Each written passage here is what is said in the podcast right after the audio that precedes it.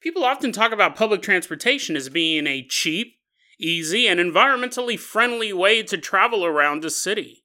And that may be true. That all may be well and good, but no one ever tells you about the bus stop monster. And then we travel to Spain to take a road trip with a young couple. As they're driving down the road headed to Barcelona, they have no idea they're about to have a close encounter of the turned kind. Today on Dead Rabbit Radio.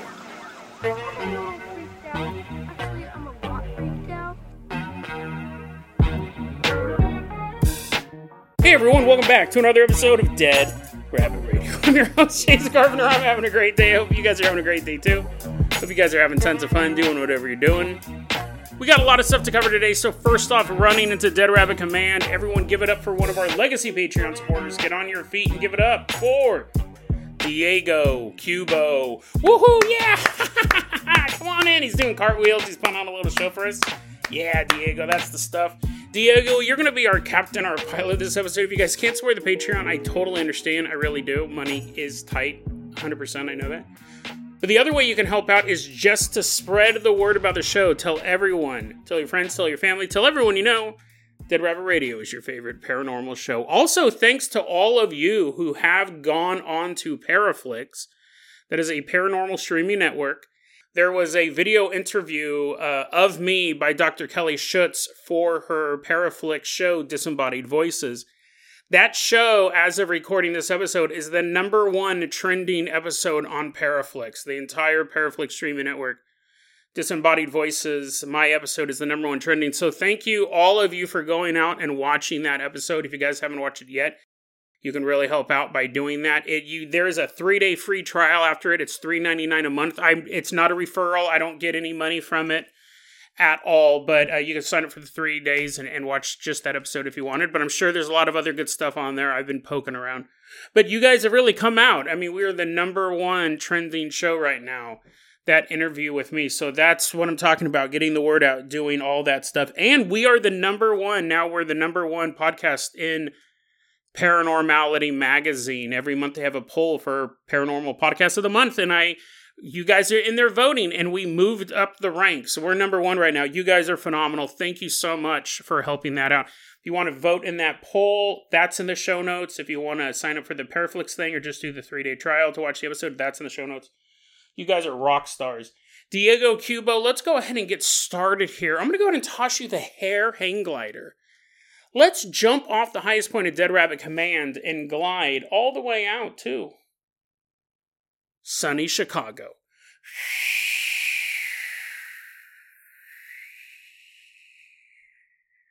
Chicago, home, a famous home of deep dish pizza. Everyone grab a big slice. Hope you're not lactose intolerant. As we get on board this bus, I definitely hope you're not lactose intolerant. We got a long ride on this city bus. It's September 1st, 2020. We're all hanging out on this bus traveling through the city of Chicago, Chicago, Illinois. And as we're all on the back of this bus eating this pizza, yum, yum, yum, eating it all up. On this bus, there's a guy, he doesn't give his exact name. We're going to go ahead and call him Joey.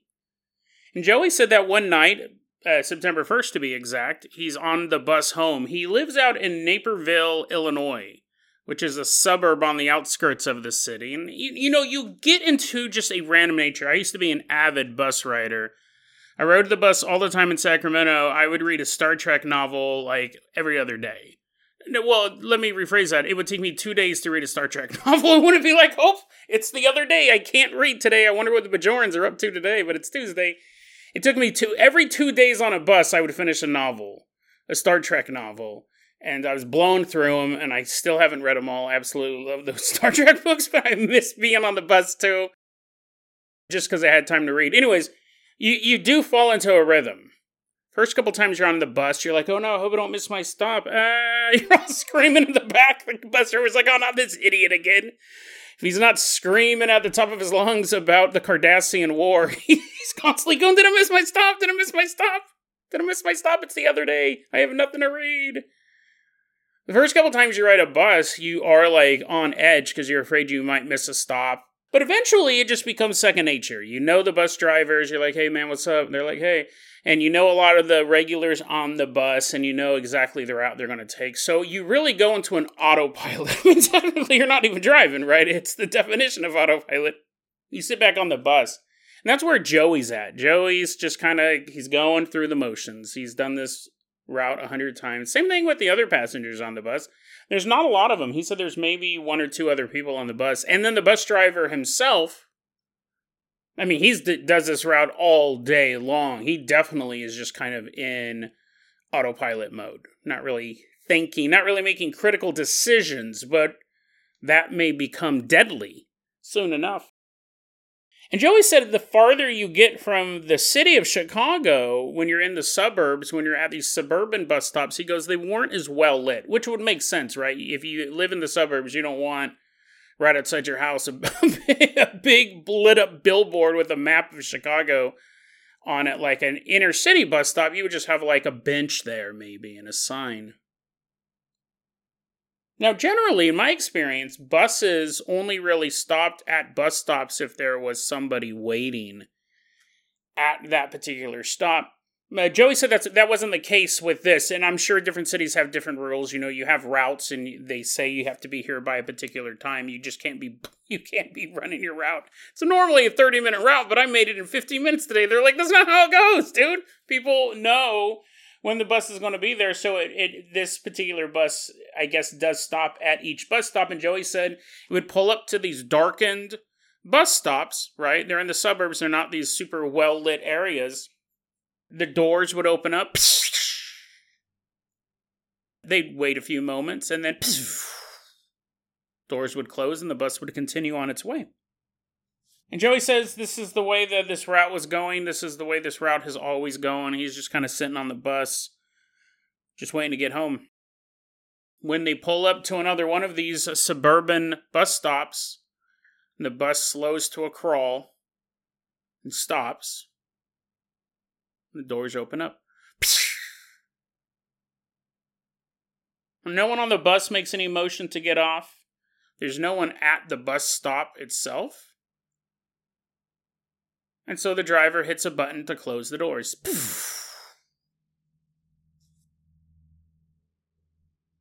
But out of nowhere, Joey hears a terrifying sound. He said it was the sound of heavy footsteps stomping towards the bus stop. Boo, boo, boo, boo, boo, boo, boo. Like someone was walking over, determined to get on the bus in time. And that would be fine, right? People have to catch the bus. Uh, some people might have just gone down from a giant beanstalk, and Jack got away. They took the previous bus. He needs to catch up. Be one thing, you know, people stomp through the darkness to get on a bus, but Joey also heard this horrific noise accompanying, accompanying, accompanying the stomping, he goes, it was hard to describe. Um, he goes, it wasn't, this is quite the gamut. There's a lot of stuff that could be not these two things, but he goes, it wasn't necessarily screaming. It also wasn't necessarily singing. It, it was somewhere in between those two, but whatever it was, it was angry. And Joey's kind of looking out into the darkness around the bus stop and he's hearing this stomping and he's hearing this bizarre noise. Let's see if I can do it. Ah! Screaming. like, damn it, Jason, I listen to this podcast trying to go to sleep. I thought a demon broke into my house. A singing, screaming demon. Stomping, not quite screaming, not quite singing, this weird noise, this angry noise coming from the darkness. And Joey's like looking on the box he's like, what in the world, what in the world could possibly be going on out there? Now, the bus driver is on autopilot. Remember, he's just kind of going through the motions. So when he hears this, when he hears this noise outside, he's not thinking he just flicks the switch that opens the doors to the bus. Joey's sitting back in the bus and he sees the bus driver open the doors and then just kind of slowly turn his head to look to greet the passenger who's getting on the bus to do all the normal stuff he does all day long. Hey, how's it going? It'll be a dollar fifty or whatever the fare is. Collect it, put it in, make sure they're sitting down, take out. He's been through. He does this all day long. This is all he does. It is second nature to him. So when he opens the door, when the bus driver opens the door and turns to look to do all that, the bus driver turns, looks out into the darkness, and shuts the bus door as fast as he could. Everyone on the bus now is staring out of the windows to see what the bus driver actually saw. Again, it wasn't really well lit. The only lights are coming from the interior of the bus, which makes it so hard to look out of. And the way Joey described this thing is he goes, Listen, there's not much I could tell you in any sort of definitive thing. He goes, I think it was a woman. I think it was a woman, but he says, quote, not like any woman I've ever seen. Not talking about Jessica Rabbit. He's not talking about some bombshell, some curvy woman standing out there like, woohoo, I've never seen a woman like that. No. He said if I had to compare this to anything, it would have been a shapeshifter. It seemed like something was horribly wrong with this woman. And he, he goes, really, the reason why I'm thinking it was a woman was because it was wearing women clothing. He said, Let me describe what she's wearing. I'm going to tell you anything about the monstrous looks on her face or why I felt she looked like a shapeshifter, why I knew she wasn't a woman. Like he knew that this wasn't a woman standing outside in this darkness, but it was appearing to be a woman. And that's kind of like his eyes are picking up one thing, but his brain is telling him something else. His reptile brain is saying, This isn't human. This is not human at all. And sometimes experiencers, people who have these paranormal events, they have this weird disconnect. He goes, I can describe I can describe her clothing. She had on an orange shirt, an orange hat, and shorts. But he said, other than that, it looked like a woman. I've never seen a woman like it before. I'm pretty sure it was a shapeshifter. Which makes me think that he might have actually been seeing some monstrous features and his brain's just not able to process it because obviously if you if you imagine the ugliest woman you've ever seen standing outside of a bus you wouldn't go that's cryptid that's some sort of that's some sort of horrific beast from beyond you'd be like oh that's a woman who's very very unattractive and she's not doing herself any favors. Orange is a terrible color. It's so hard to pull off. But his his reptile brain is going that's not human. It, it's trying to appear human. It's not human and it's not just him. Everyone on the bus is freaking out. Everyone on the bus senses something is wrong. And you go jason maybe it's just an ugly woman who has terrible fashion choices and and stomps through the darkness with the thundering steps of a tyrannosaurus rex and was screaming singing at the same time maybe it was just a, a normal it was just a normal Chicago resident. Jason, you've never been there. It's crazy. Well, maybe, but, you know, probably paranormal. Otherwise, this segment's quite cruel. some woman in Chicago's like, "Oh, Dead Rabbit Radio, my favorite podcast." She she gets home from work, she takes off her orange hat. She's like, "Ah, another day I had to walk home. Didn't get to take the bus again." But this this podcast will cheer me up. And she's like, "Oh no, I'm the monster. The true monster is me." What happened was this woman, this shapeshifter, began pounding on the side of the bus, pounding on the bus doors to get in, and the whole time she's doing that same thing where she's not screaming, not shouting, this weird mixture, and there's just this underlying sense of anger. She's banging on the door. And the driver is absolutely terrified what's going on. He's just like, I'm out of here. And I'm sure the people on the bus probably weren't like, let's just pick her up. Everyone on the bus is pretty terrified. They were glad that the bus driver finally hit the gas and took off. Joey said as they were leaving the scene, apparently they were the passengers were talking about this. Because they were like, what was that? What could that have possibly have been? They had no idea what it could have been. The questions obviously were whatever it was, like, was it a cryptid? Was it an alien? It, it, it was that type of sense about them. It wasn't that this was just a very unfortunate looking woman.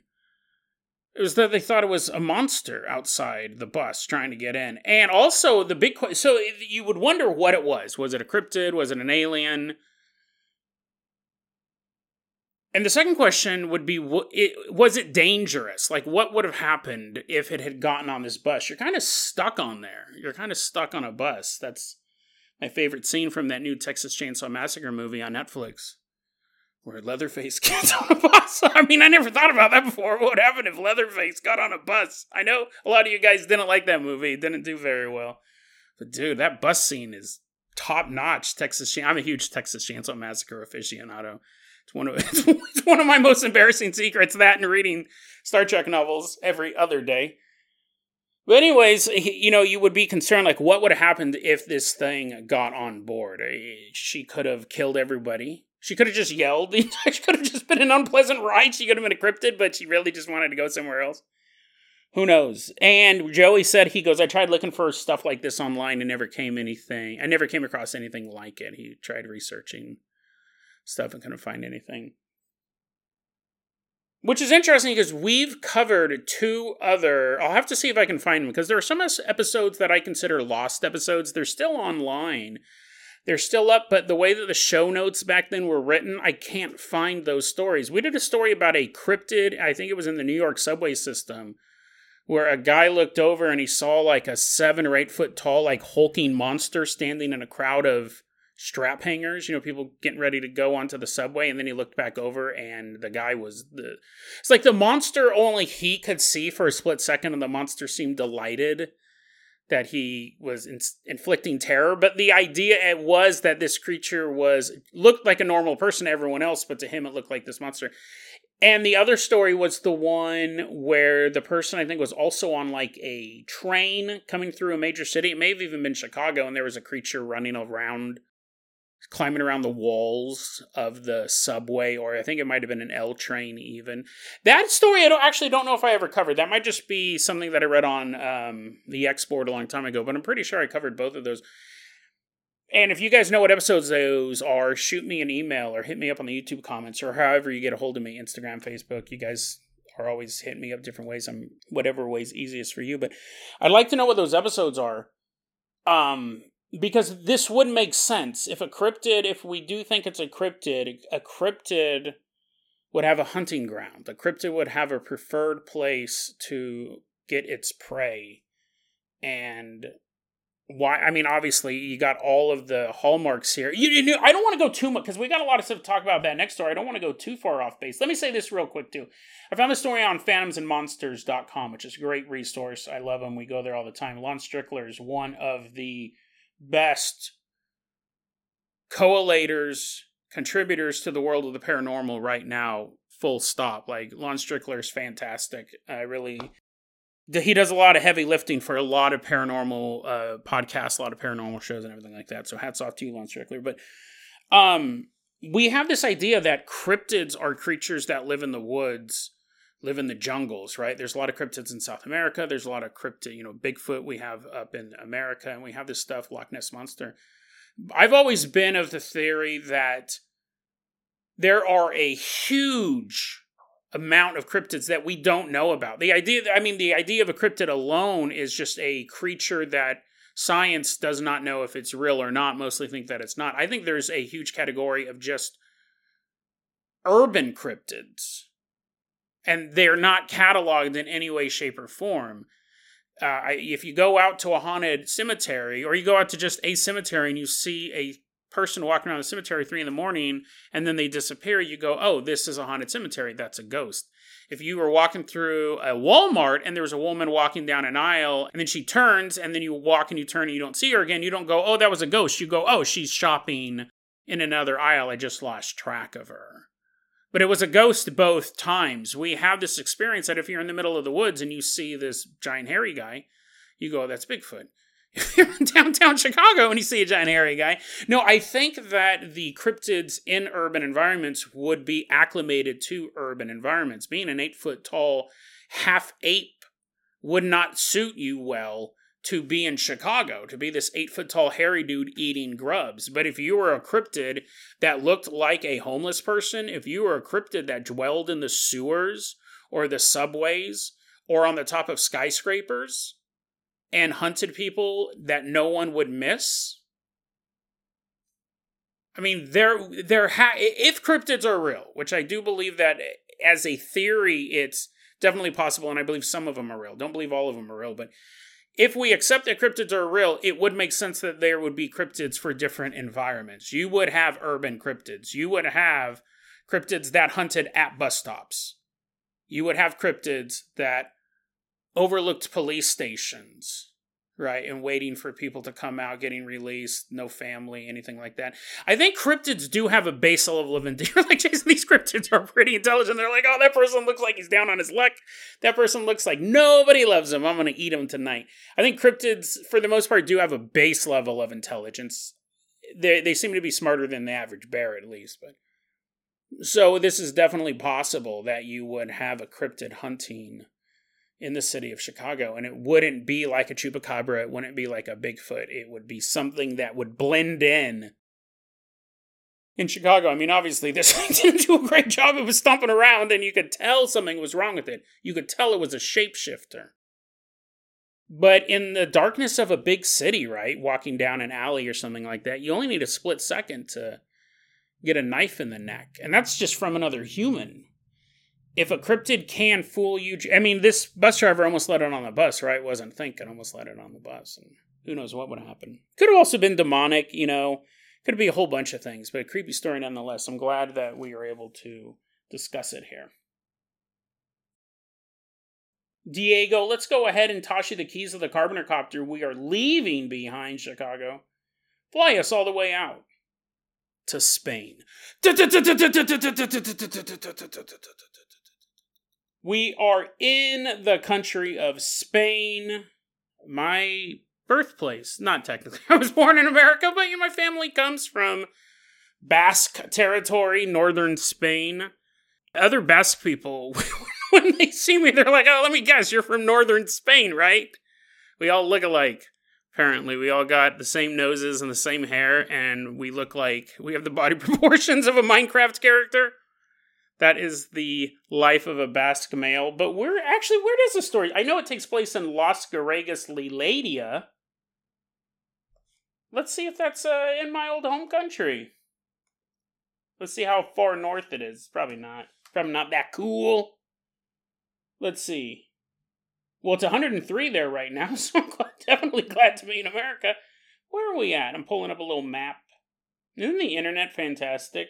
I mean, sure, all avoid all the child trafficking and the nonstop pornography. Let's see here. Um, mm, that's it's by Barcelona. That's that's a little little south. That's a little south of where where my my peeps are at. But you know, whatever. This has nothing to do with Basque people. Definitely has nothing to do with me. We're in, or we're actually near Las Garrigas, Liladia. People are like, Jason, listen, I've lived in Spain my entire life. I have no idea where that place is. You're butchering the pronunciation. It's June 26th. Can't say that either. It's June 26th, 1977, 5 in the morning. Car is driving down the road. It's driven by a man named Pedro Mateo. And him and his wife, Gloria Jimenez, are driving to Barcelona. It's a, a normal drive ride. Five in the morning's a little early to be out driving around, but you gotta get you gotta get to Barcelona, right? When all of a sudden they see a odd sight on the side of the road. This might be one of my favorite UFO stories we've covered in a while. This is bonkers. They see a UFO on the side of the road. It is a oval shaped UFO and it's hovering a few feet off the ground on the side of the road. And next to it, there is a sign. There's like a billboard next to this UFO that says gas station 1,000 meters. Doesn't mean that the gas station's a thousand meters big. That would be hilarious and impractical. There's a gas station a thousand meters away from this sign. A thousand meters down the road from this hovering UFO, and Pedro and Gloria are like, what What the world's going on? Why is that UFO? I they're probably worried less about the sign. They're like, oh good, gas is coming up. I'm running low. They're like, dude, look at that giant UFO hovering on the side of the road that happens to be next to a sign that says gas station 1000 meters. And you know, they're seeing it as they're driving on the road. They're seeing it in front of them and Pedro hits the gas. He's actually driving faster towards it, which would be an interesting decision, right? Do you slow down or do you try to get away from it? He speeds up, and as he gets closer to it, the UFO shoots off into the sky. What in the world, what in the world was that? See that UFO? And Gloria's like, yeah, it was totally insane. Plus, we need gas. Luckily, there's a gas station a thousand meters ahead. Well, they're driving on the road and then they see another sign. No UFO. There's another sign down the road that says gas station one kilometer. Like what? Like we just saw a sign back there that said You're like, Jason, I know that you get hung up on minor details to stories all the time. Is this sign relevant? Is this sign relevant at all? What? Because I do. I do this all the time. They see a sign that says gas station 1,000 meters, UFO next to it. UFO flies away. They continue on their journey and they see another sign, gas station one kilometer. It's the same distance, but the sign's farther down the road. And they're like, what in the world is going on? And eventually they do travel this kilometer and they see a gas station on the side of the road, as the signs had predicted. But there was something off about this gas station. I I combined these two stories for a reason. I, there's something off about this gas station. Again, Pedro and Gloria are like, what in the world's going on? They said it looked odd. There was something off about it. Some of it was obvious. It seemed to only have one pump, one gas pump, and the only other building there was an old shed, like an old broke down shed. So it wasn't like a a food mart, like a Chevron food mart, where you can go in and get a bunch of Doritos and beef jerky and stuff like that. There's an old shed and one pump. And they're like, what in the world? Again, it's something that they can tell is off about it. If you're just driving down the road and you saw this gas station, you might not pay it mind. But knowing that they had just seen a UFO a, a kilometer away or more than that, this gas station, something's not right. And as they're driving towards this gas station, they're getting closer. A man walks out of the shed. Pedro decides to pull over because this is just weird. like, this is not that weird. A guy walked out of a shed. What's supposed to do? Living there for the rest of his life? Is he the original person under the stairs? The culmination of all of this, plus, I don't know, maybe they did need gas, but Pedro pulls over at this gas station after this man walks out of the shed. Now, you he didn't pull over just because a guy walked out of the shed. This guy, he was wearing very worn down blue coveralls. Again, not totally weird. He also was seven feet tall. So you're going to pull over. if you're trying to read whether you need gas or not.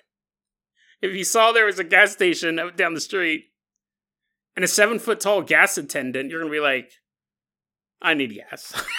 I'm gonna go talk to that guy. That guy is seven feet tall.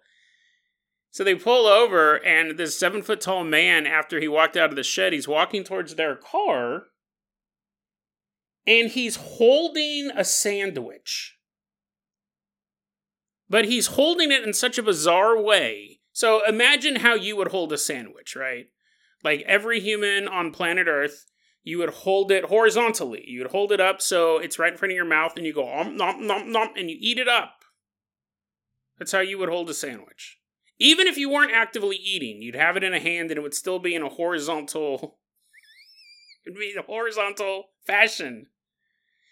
This seven foot tall man walks out of this shed at this very weird gas station. Only has one pump. The shed's all busted up. There was a UFO down the street. He's holding the sandwich in such a way that it's covering his face. like Jason, sandwich. That's what sandwiches go. They go in front of your face. Yeah, but he was like holding it in such a peculiar way that you couldn't really see most of his face. He was holding it up to his face.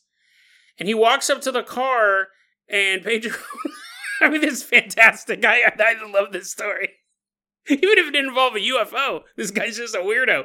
They're sitting in their car, and this seven foot tall guy who's holding a sandwich so it covers up most of his face.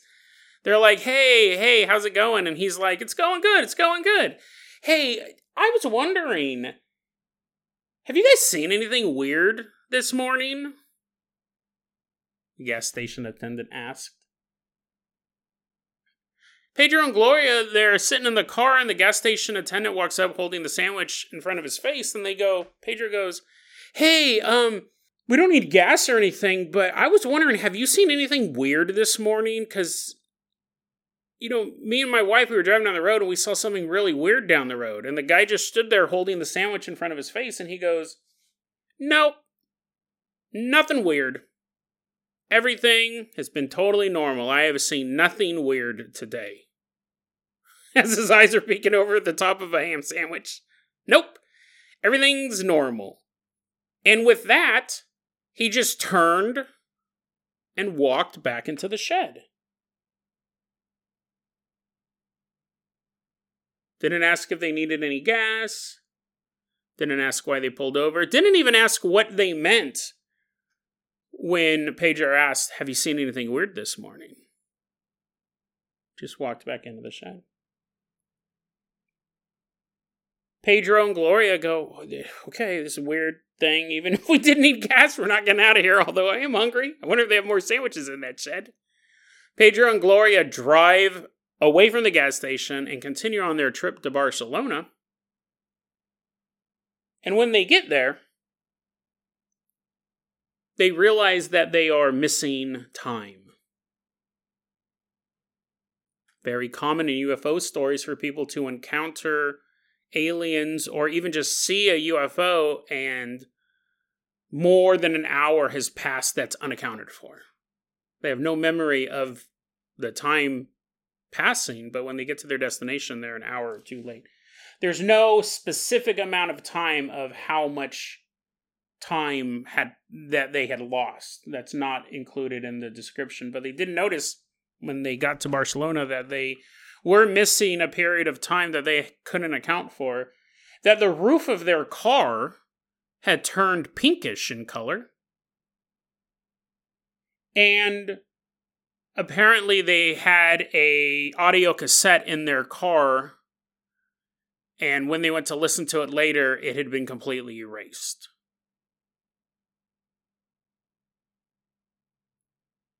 I got this story from one of my favorite websites.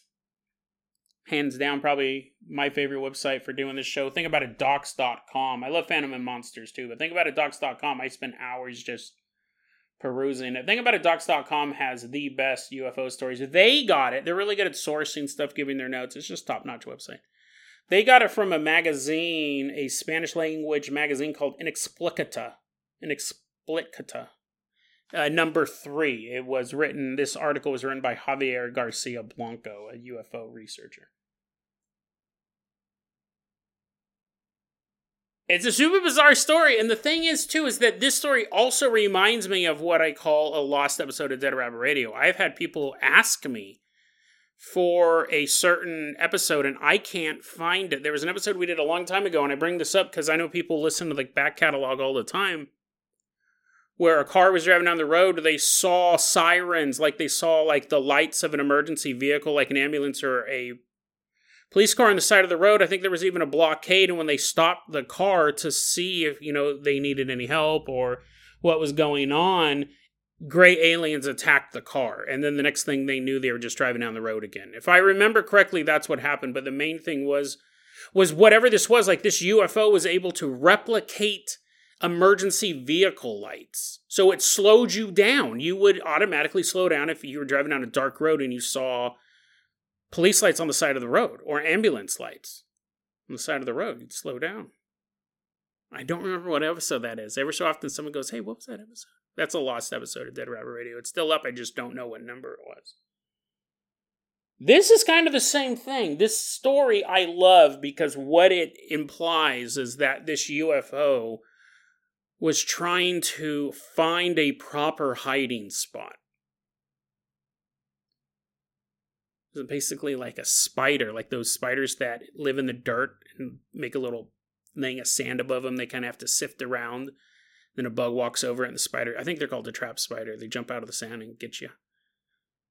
And it's like Pedro and Gloria first came upon it and it wasn't ready yet. It was the UFO with the sign that said gas station 1000 meters, and the UFO flew away.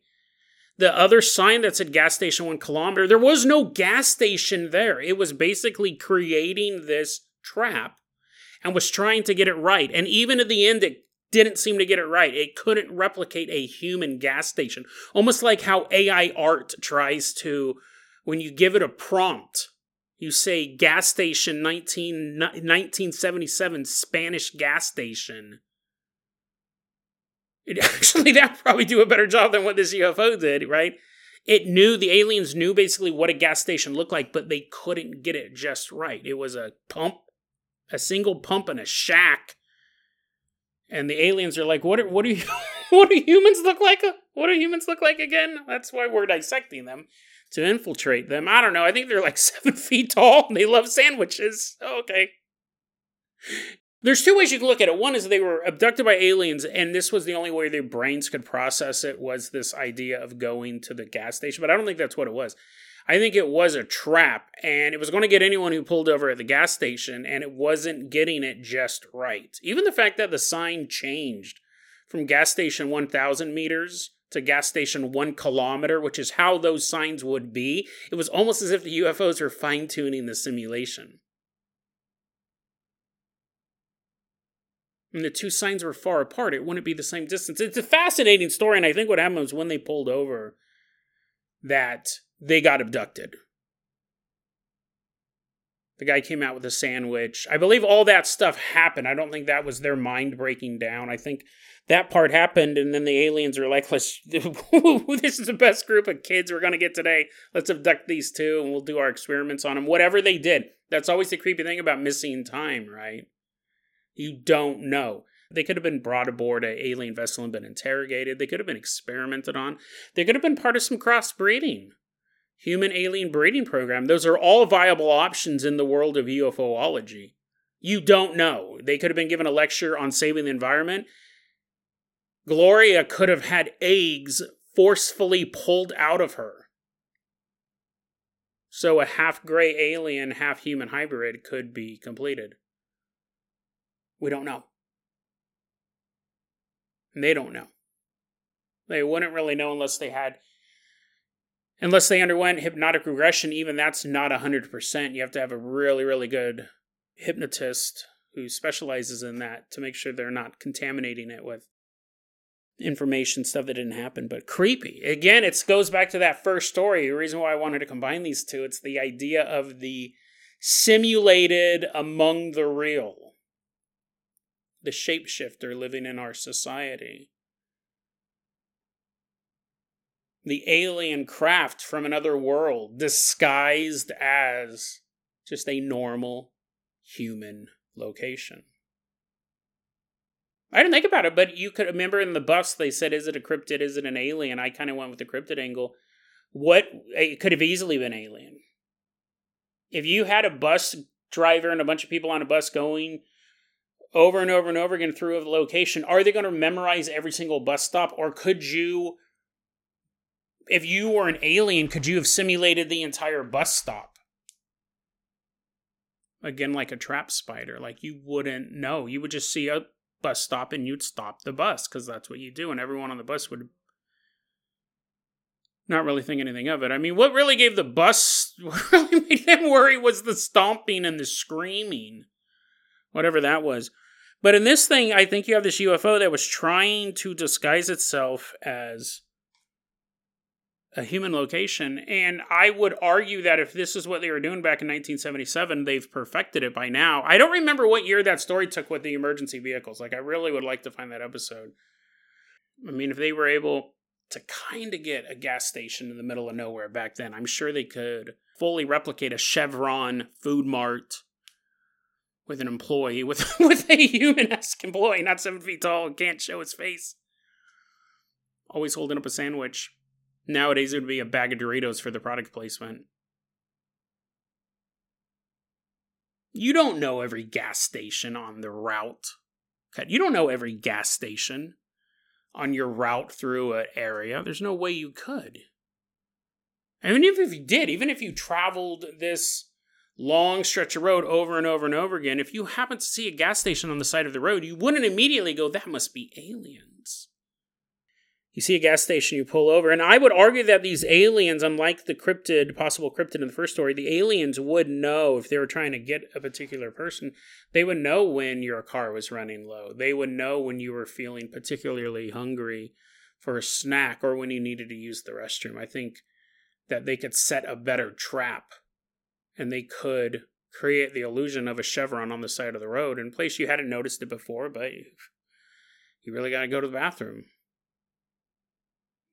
you get out, you go in that gas station, don't think anything of it, but you're really walking into the grasp of uncaring, cold, alien scientists. You go to the bathroom, come out, grab some Doritos, soda, walk back to your car, get in, drive away. And unless you really have plans laid out, you're not going to notice the missing time. You just drive home and sit down in front of your computer and start watching YouTube, and the night goes by. You don't notice that an hour is gone. Television is no longer linear, everything's on demand. You don't really realize it. By the time you realize it, you don't realize it. You're just like, wow, that night went fast. It's a simple trap, it's a perfect trap. It's one that preys on humans' need for consumerism. Or even just a little gas. The everyday can be terrifying if you think about it. If just for one moment you think about the true potential power of the world of the paranormal, it could drive you insane it could truly make you paranoid. It's a terrifying idea in an already uncertain world. What is real and what is false? Who are the men and who are the monsters? How many times throughout your life have you fallen into one of these alien illusions? And the real question is would you want to know? Would you want to remember what they did to you? Or are you better off believing the lie? The illusion is always more comfortable.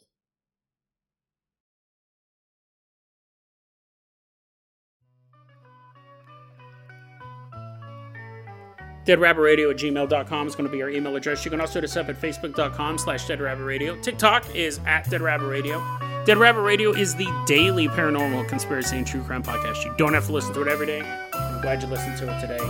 Have a great one, guys.